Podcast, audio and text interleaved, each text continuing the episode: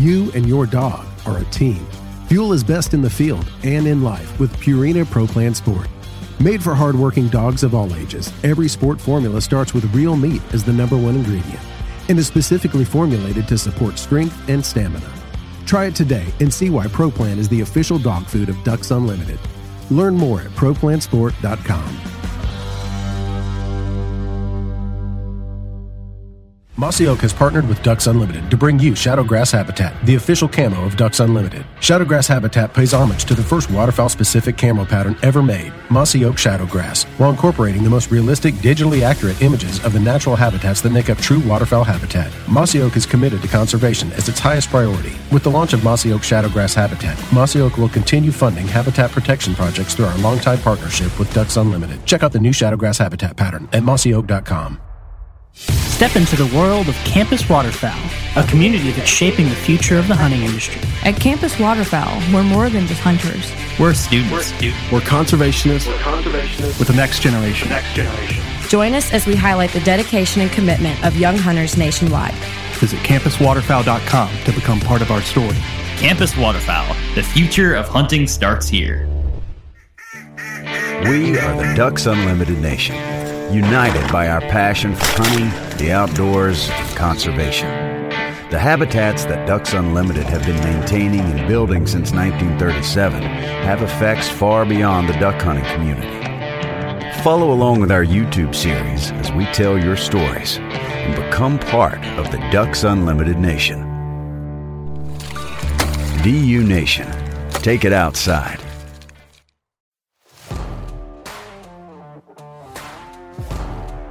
Welcome to the Ducks Unlimited podcast, the only podcast about all things waterfowl. From hunting insights to science based discussions about ducks, geese, and issues affecting waterfowl and wetlands conservation in North America, we bring the resource to you. The DU Podcast with your host, Dr. Mike Brasher.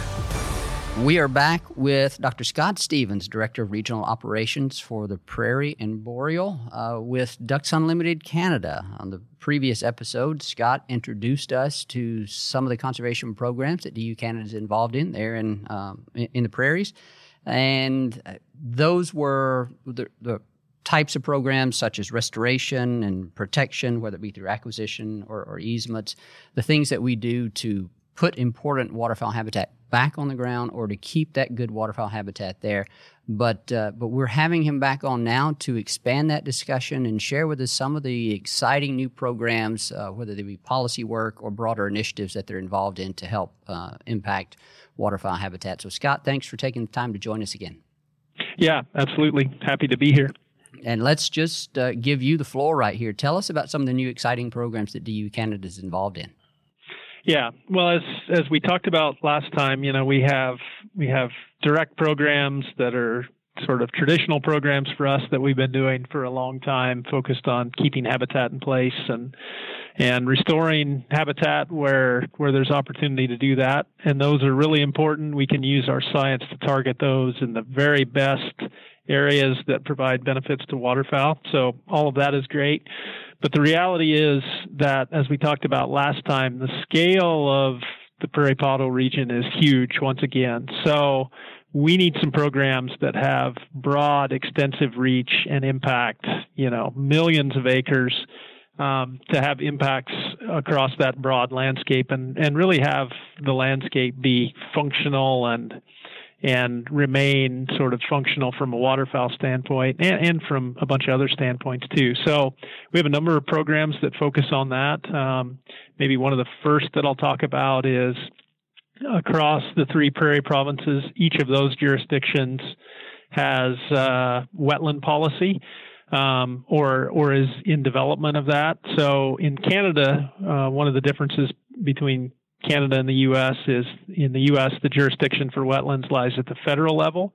In Canada, it lies at the provincial level. So instead of having a broad-reaching federal regulations around around wetlands, we have three provincial ones that we have to deal with. So in Alberta, we've had wetland policy in place for a number of years that seems to be pretty functional, requires mitigation if there are impacts on the wetlands, and um, so we feel like we're in pretty good shape there. We're pretty happy with the situation there. In Manitoba, we just got new legislation um, last year that we had done a bunch of work on really over the past decade, working with a number of different governments and, and the current sitting government finally got that work completed, passed legislation that provides protection for wetlands. Um, you know, by our count, the the impact of that would be you know millions of acres of wetlands that are spread across Manitoba. So you know, far-reaching impacts, and and that's really important for us too. So it sets the stage and says that you know anybody doing anything in the province has to keep wetlands in place, and if there are going to be impacts, they're required to mitigate or do restoration of of wetlands in the nearby watershed or, or somewhere within the province to offset the impacts that they have on those. And then just finally, um, the the final jurisdiction would be Saskatchewan, where we still have some work to do there. There there's still wetland losses going on there, despite sort of the science really developing and showing the impacts of, of those, you know, continued wetland drainage not only impacts waterfowl, but impacts flooding, impacts nutrient flow downstream, uh, has an impact on, on climate change because of the release of, of carbon when wetlands are drained from those soils. So, you know, there's really a bunch of documented impacts of wetland losses, and we just don't have progressive legislation in place yet in Saskatchewan to protect those. So we continue to work on that. So wetland policy is is definitely one of those areas that that we look to invest in, and we have staff in each of those provinces that they they are constantly working with their colleagues in the government to develop and implement and and successfully roll out wetland policy. Wetland policy in the U.S. is certainly a a hot topic right now with the recent release of the new definitions for the waters of the U.S. And so I want to back up just a minute and add some additional clarity to one thing that you started off with. And I, I know you understand this, but I, I want for our listeners. Uh, I want to emphasize one of the biggest differences, the key difference between the, between Canada and the U.S. is that in the U.S. we do have federal legislation that that aims to uh, to, to protect wetlands and protect the quality of those wetlands. That's in the form of the Clean Water Act. And so, uh, Scott, I think you said something to the effect of in the states, jurisdiction lies at the federal level. And while that's true, I think the important thing to emphasize here also is the individual states also have the authority uh, to regulate wetlands within their own uh, boundaries. And, and, and I think all states do have some level of wetland protection, uh, but in, in some cases, the, that that federal legislation, the federal definitions provided greater protection than the states did, and so that's a big topic right now. Uh, but I just wanted to clarify that in the that in the U.S., individual states also have jurisdiction over their uh, over some of their wetlands. But the big thing that's lacking in Canada is that broader nationwide uh, wetland uh, wetland policy, and so that's why uh, working at the provincial level, as you've described, is so important. Just because that's really your only avenue for wetland policy right now. That's right. Yep. Maybe the one point that I would make is just as we've as we've been working on this really over the past you know decade or more, one of the realizations that we've come to is um, during that same time period we were we were just beginning um, to quantify some of the other benefits of wetlands, some of the things that I talked about that, you know, wetlands provide um, benefits to reducing the impacts of flooding during extreme precipitation events. And we know that, you know, the water in the wetlands sort of settles out and lets nutrients and other pollutants get filtered out and processed by the wetland, thus cleaning the water. A bunch of those things, we began to quantify those benefits um, using our science over the past about 20 years. And it was really that information on those other benefits that was really important in convincing provincial governments, in our case, of the value of having wetland policy. Um, because we were able to talk about those things, translate it to economics, and um, for example, the, the discussion here in Manitoba uh, was was colored by the fact that in 2011 and in 2014 we had substantial flooding across the province. That um, in 2011, you know, they estimated it was a billion dollar flood, uh, billion dollar cost to the province. And once we had that information quantified about the impacts that wetlands have on reducing the severity of that flooding and storing excess water, that had lots of traction with provincial governments because it was dollars and cents. It's like, well, we can either have policy that keeps our wetlands on the landscape, or maybe the next flood is a $2 billion flood or $3 billion flood. And that resonated with the policymakers um, from an economic standpoint. You know, the environmental benefits um, here in Manitoba. Lots of people in, in Manitoba go to lake cabins for the summer, and there are also challenges with algae blooms in those areas because of too many nutrients in in the rivers that flow into those lakes.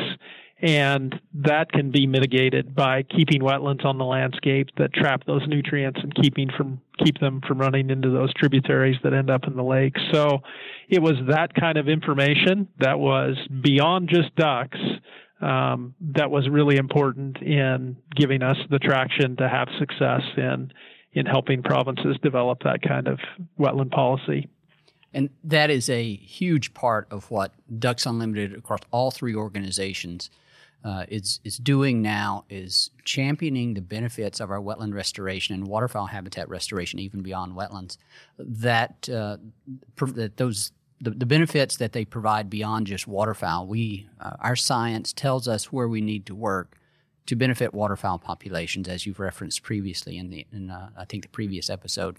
But we also recognize, and we have the science to back it up, as you referenced, that wetlands are so valuable for so many other uh, so many other uh, processes that impact a much broader segment of society. And when you look out there across the different conservation organizations, Ducks Unlimited is at the forefront of that wetland conservation uh, those activities. And so it behooves us to uh, to be more vocal about the benefits that our wetland restoration provides.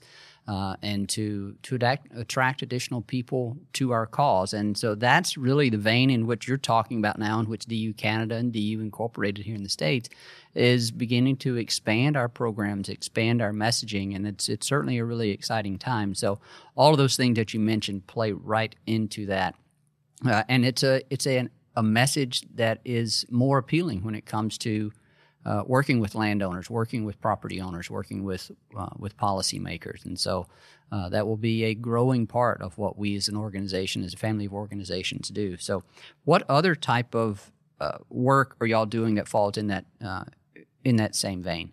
Yeah, th- that's a really good transition because we're we're doing a bunch of work that that really ties to those things and uh, and I would say maybe the first one that pops to mind for me is, you know, recently we've been having discussions with folks in the ag industry across the Canadian prairies uh, about challenges that they face. And, you know, we've already mentioned some of them. They, they recognize that, you know, when wetlands are drained, there are downstream impacts on communities that not only nutrients but also some of their crop protection products move downstream end up in places that they don't want them.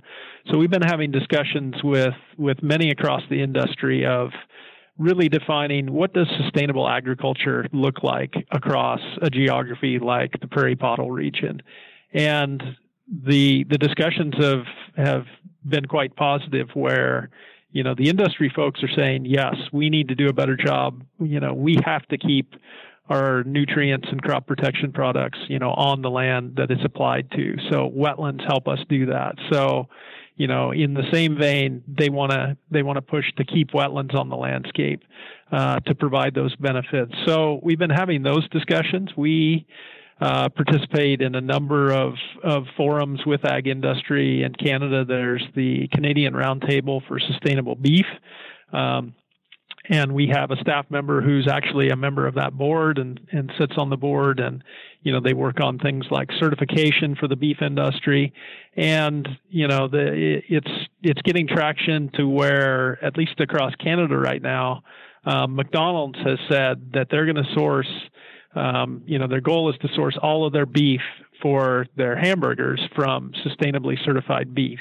They're not there yet, but right now they're at the point where they're getting 30% of their burgers for their premium line, the Angus burger line, comes from sustainably certified beef production that happens, most of which across the Canadian prairies. So there are those sort of forums that we're engaged in. The the the analog to the Roundtable for Sustainable Beef on the crop side is Canadian Roundtable for Sustainable Crops.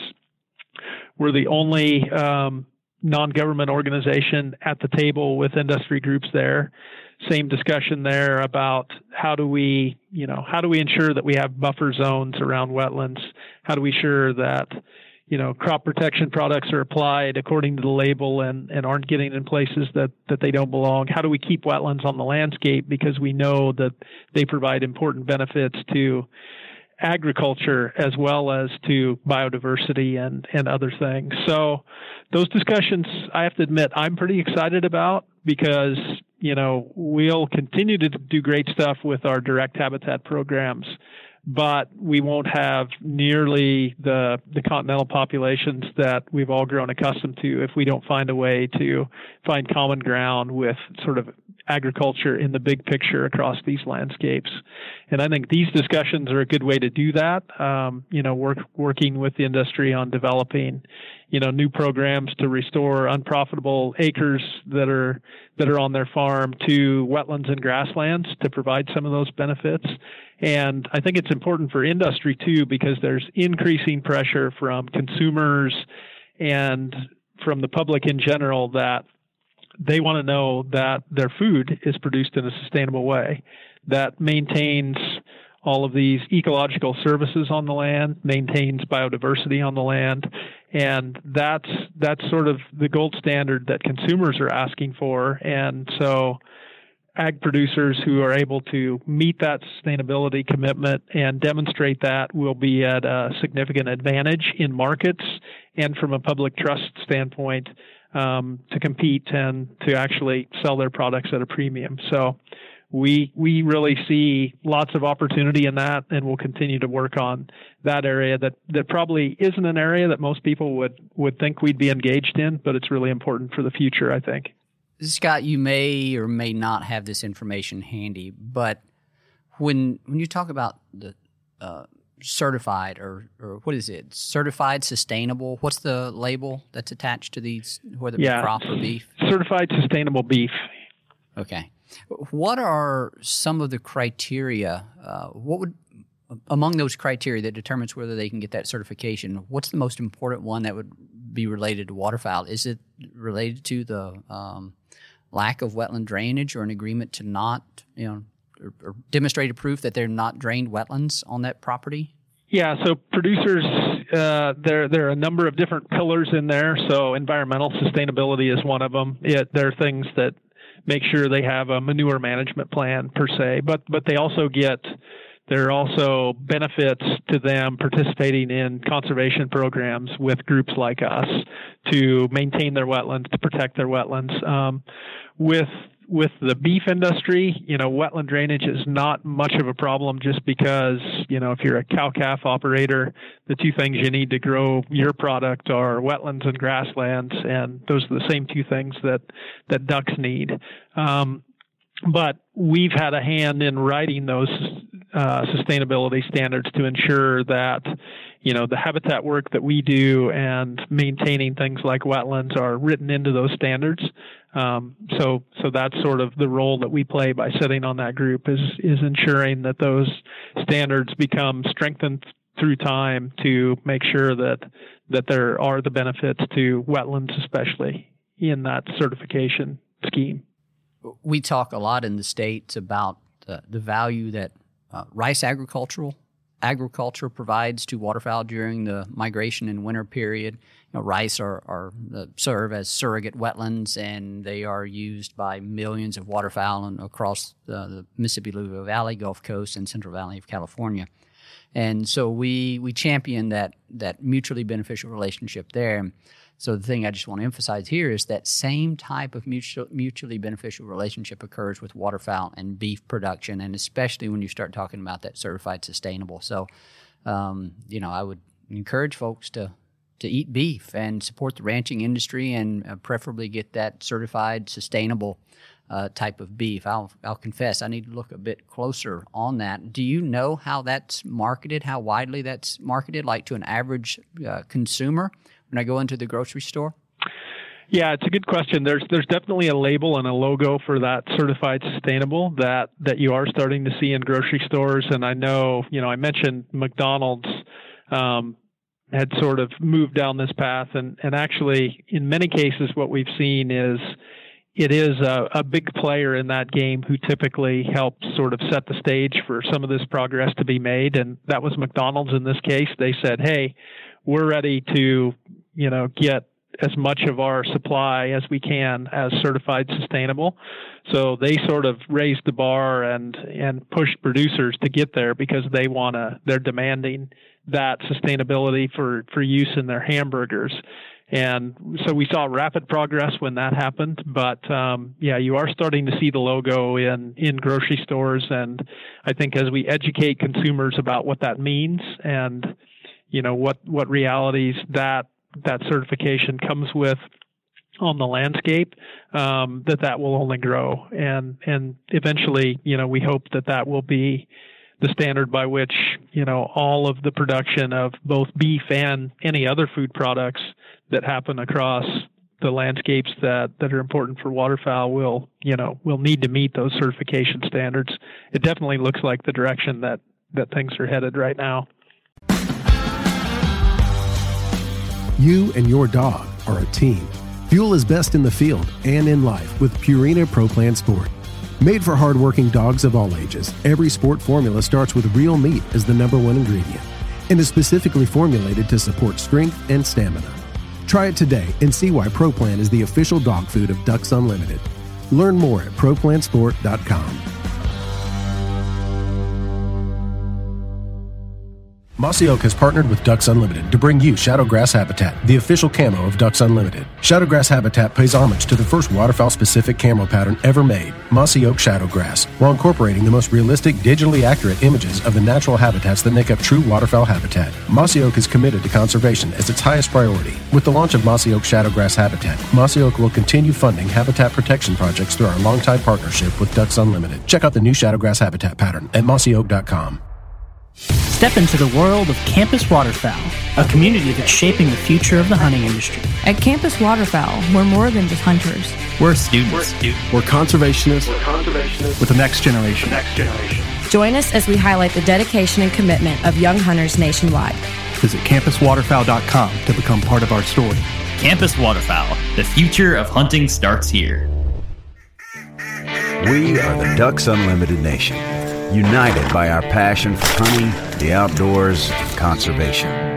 The habitats that Ducks Unlimited have been maintaining and building since 1937 have effects far beyond the duck hunting community. Follow along with our YouTube series as we tell your stories and become part of the Ducks Unlimited Nation. DU Nation. Take it outside kind of programs are you excited about now with respect to DU Canada, whether they be new or whether they be programs that have been in existence for quite some time?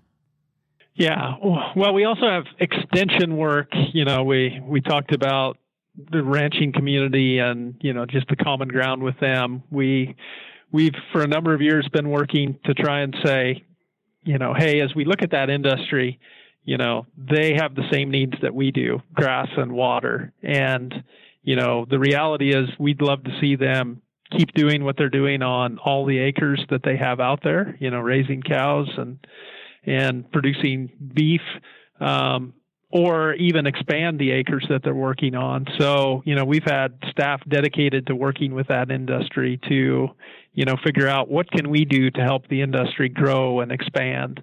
And um, you know, that's that's been new for us, but you know, we've had success in developing marketing materials to to talk about some of the things that we've already mentioned. That you know, from a biodiversity standpoint, in the prairie pothole region, you don't find any more diverse areas than than wetland grassland areas that are being used to raise cows. You know, that's sort of the epitome of the biodiversity hotspots when you when you look across the landscape up here. Um, so you know, we've tried to market that. And when groups like us talk about that, we have more credibility than when the industry itself tries to talk about it. So that's something that we've partnered with them to do, and, and that's an example of you know some of that extension work in trying to figure out how do we support industries that that are compatible with the you know with the production of waterfowl across the landscape, sort of like you talked about for rice in the south. Yeah, you might have mentioned this, and, and I just missed it. But you and I worked on a paper together last year, and in that paper, you included a reference to grazing clubs, uh, Manitoba Forage and Grassland Association. Is that wrapped up in the type of extension work you just talked about? Yeah, exactly. That would be a specific example where um, grazing clubs in Manitoba, we have this Manitoba Forage and Grassland. Uh, initiative where we bring in producers from all across the area and we, we have experts come into this facility to present information to them and science on you know how to maximize their forage production and uh, you know deal with all the challenges that they have from a production standpoint and you know, there there was a time when when we tried to do that, when we tried to you know share expertise, but we found that it's far more productive and successful when we have you know the experts, the subject matter experts in the industry come in and share that information with producers. So, you know, we'll have hundreds of producers show up at these uh, at these workshops or talks where they can interact with professionals, you know, in their in their arena from across the globe, really, or as those folks are come in to share their expertise, and that's been really successful. And and I know that's been something that uh, producers appreciate.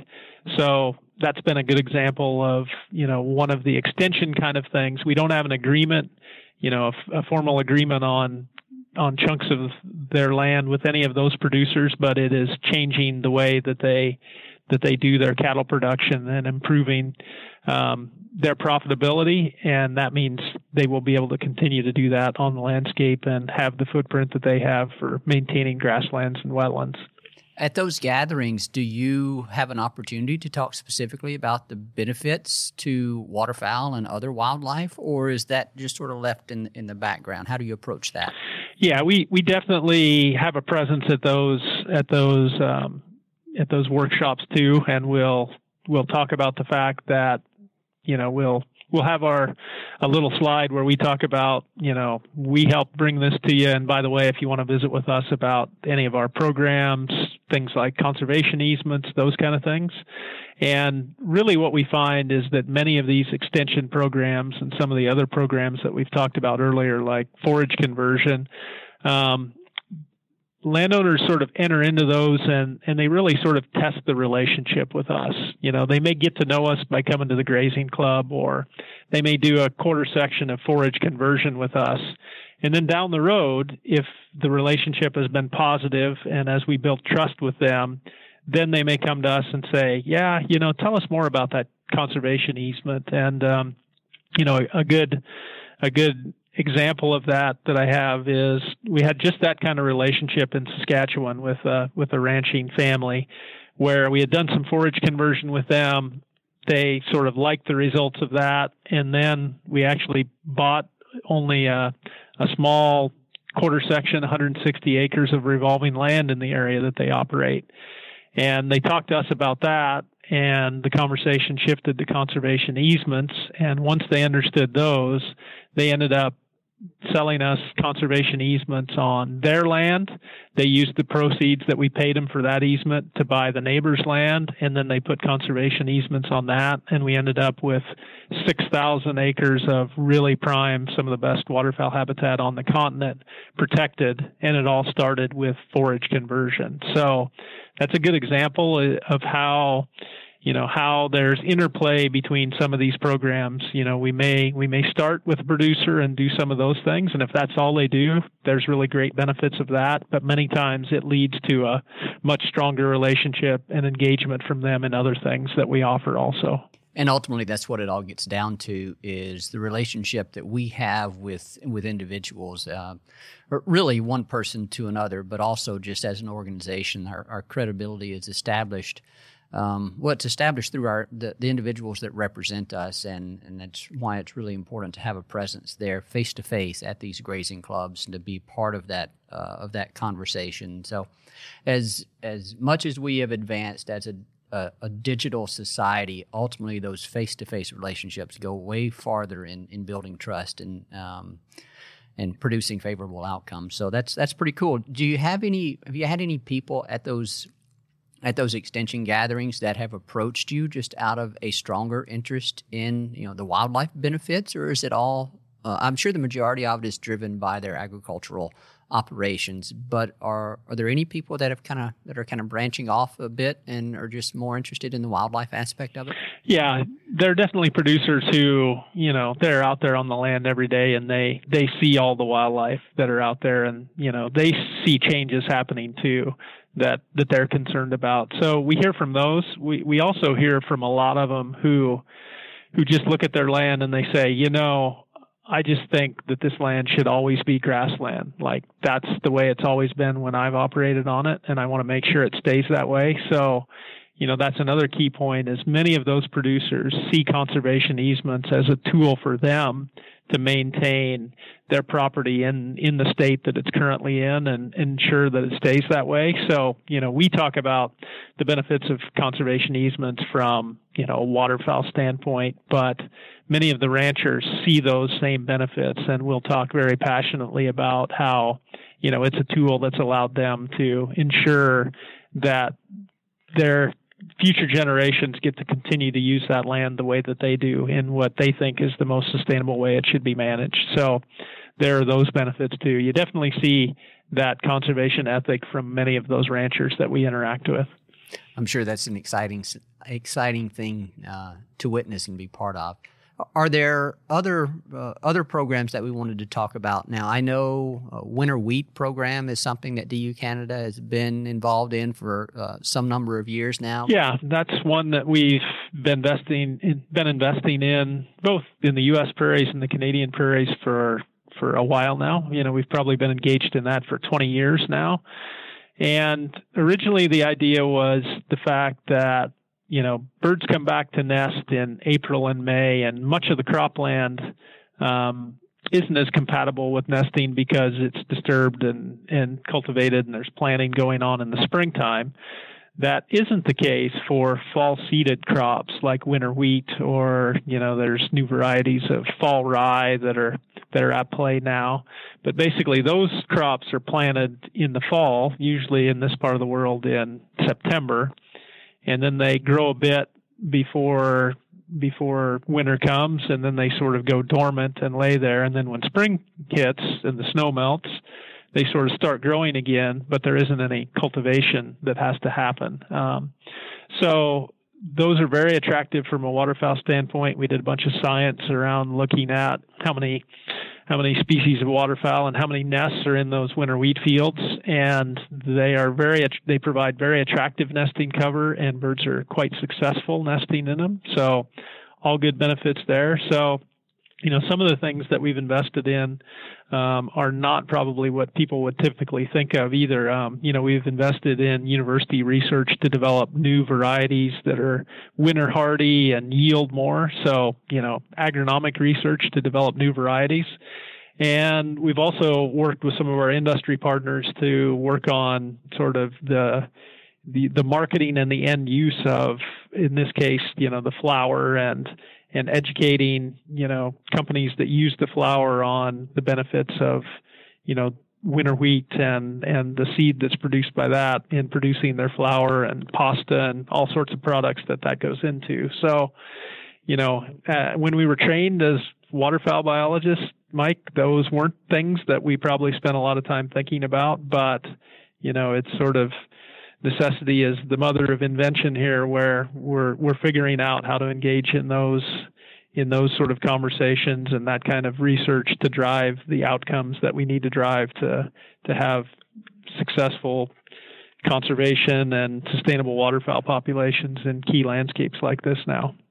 Yeah, there are probably a lot of our members that aren't aware that we have on, on payroll across our organizations agronomist, economist, soil health specialist, um, a whole host of folks, and increasingly uh, those with uh, a more pure wa- uh, wetland science background that are helping us understand the important role that wetlands play in filtering nutrients and reducing stormwater and uh, all of those benefits. And as we've uh, we've mentioned already, and we will continue to mention this, reference it as long as we uh, do our messaging that you know, wetlands and waterfowl habitats benefit way more than just ducks, geese, and swans. And it's only smart. It's only smart for us as an organization uh, to uh, to to champion those benefits and to attract the people that care about those benefits. And so we we truly are doing way more than just providing good habitat for uh, for waterfowl. And and so it's uh, you have to get creative sometimes to accomplish your core message or your core mission. And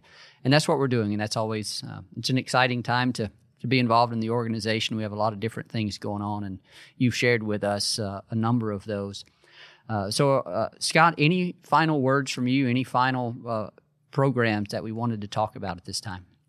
No, I, I would just echo what, what you said there and say that I'm excited about those broader opportunities. And, you know, I had a colleague summarize it pretty well recently. He said, you know, for 82 years or so, we've been we've been producing a whole bunch of products with our conservation work and we've only been selling one of those which was the ducks and you know now we need to talk about you know the carbon value and uh, and the flood mitigation value and the nutrient removal value of wetlands and all of those things and you know I would say we already see some successes in selling those broader impacts you know I know we've worked with um, the Coca-Cola Foundation. They were interested in in uh, wetland benefits, and uh, they they wanted to develop what they called. Uh, uh let me think about this. Get the term right. It is uh, water replenishment credits.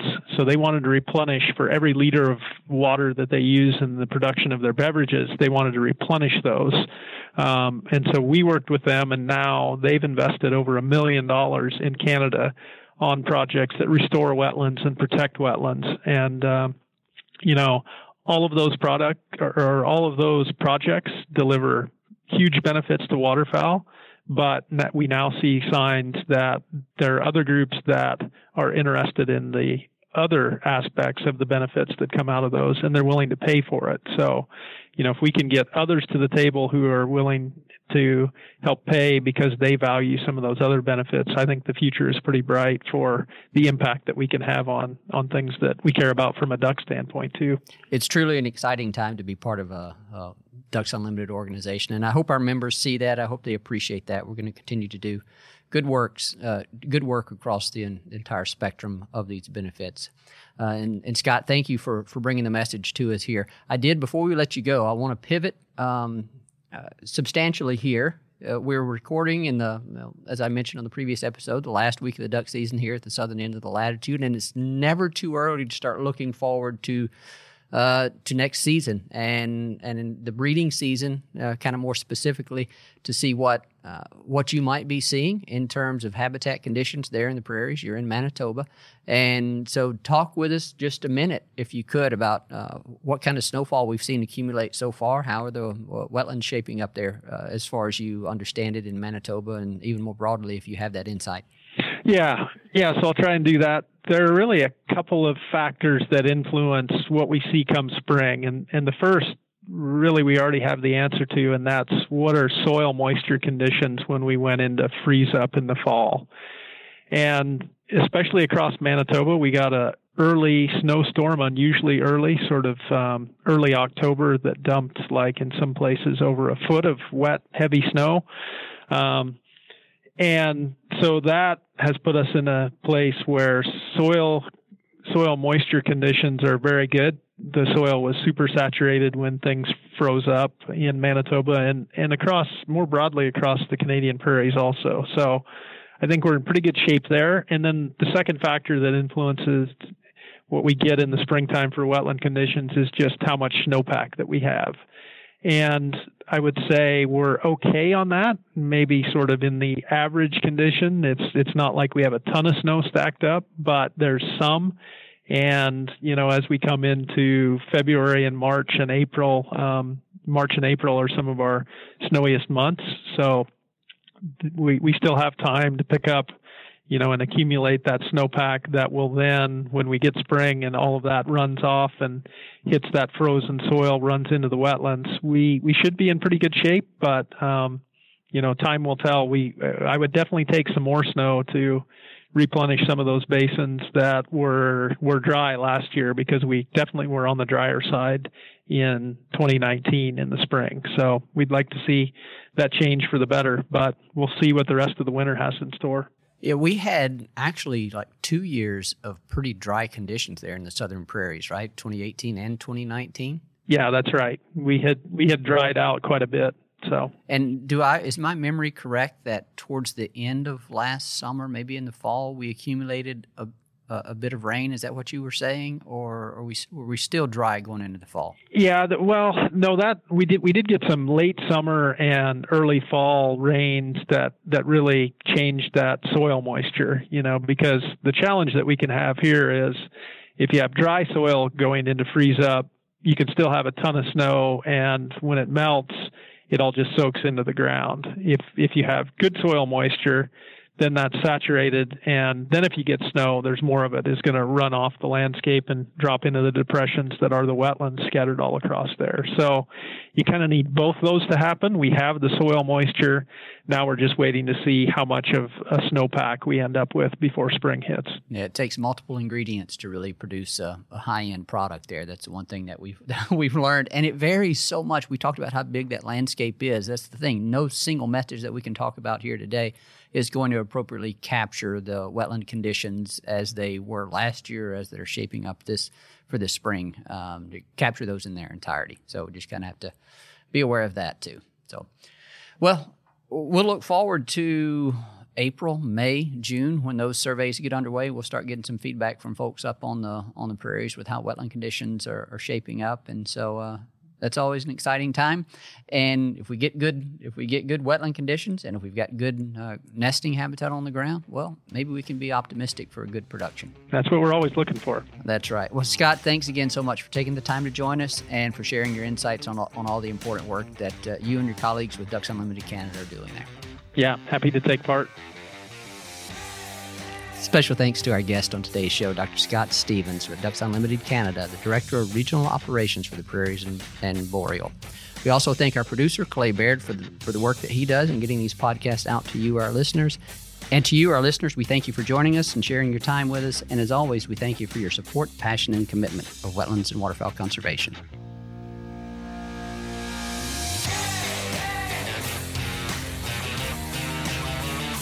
Thank you for listening to this episode of the DU Podcast. Be sure to rate, review, and subscribe to the show and visit www.ducks.org slash DU Podcast for resources based on today's topics, as well as access to more episodes. Opinions expressed by guests do not necessarily reflect those of Ducks Unlimited. Until next time, stay tuned to the Ducks.